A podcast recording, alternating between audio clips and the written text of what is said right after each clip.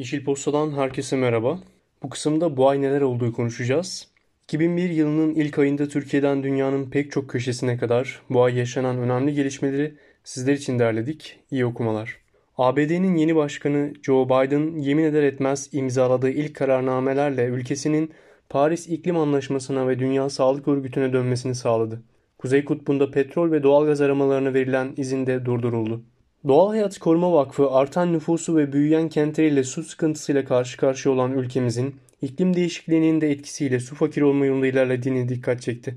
Bir nehrin kaynağından denize döküldüğü noktaya kadar başından geçenleri anlatan Suyun Yolculuğu belgeselinin de tanıtıldığı toplantıda su biterse herkes susar kampanyasıyla karar vericiler, iş dünyası ve bireyler su kaynaklarımızı koruma seferberliğine davet edildi.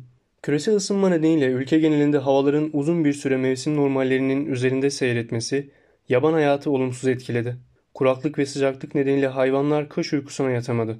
Biyoloji uzmanı ve akademisyen Profesör Doktor Ahmet Kılıç, normal şartlarda kış uykusuna yatması gereken hayvanların kışların daha sert geçmemesi nedeniyle uyanık kaldıklarını kaydetti. Çöl ikliminin hakim olduğu Suudi Arabistan'da bulunan Abha kentinin 110 km kuzeyinde yer alan Bilassemer bölgesinde hava sıcaklıklarının sıfır altına düşmesiyle birlikte kar yağdı.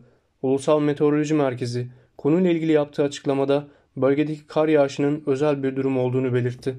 Ülkelerin nükleer silah üretmesini, test etmesini ve satın almasını sağlayan nükleer silahların yasaklanması anlaşması 22 Ocak 2021 itibariyle yürürlüğe girdi.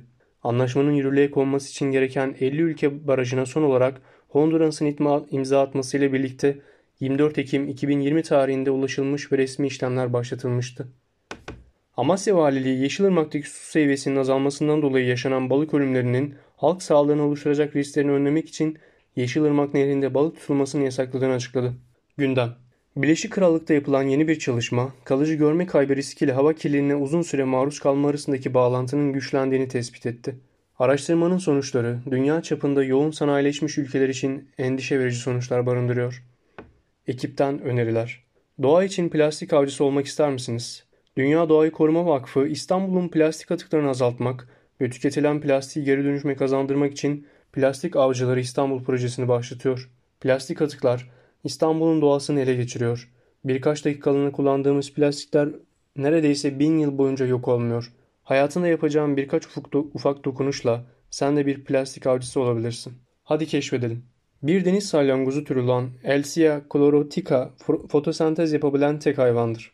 Yediği alglerin kloroplastını alan Elsia chlorotica bu sayede fotosentez yaparak güneş enerjisini besine dönüştürebiliyor ve 12 aya kadar bu şekilde hayata kalabiliyor. Sevgili Yeşil Posta takipçileri, sevgi ve iyilikle yeşil kalın.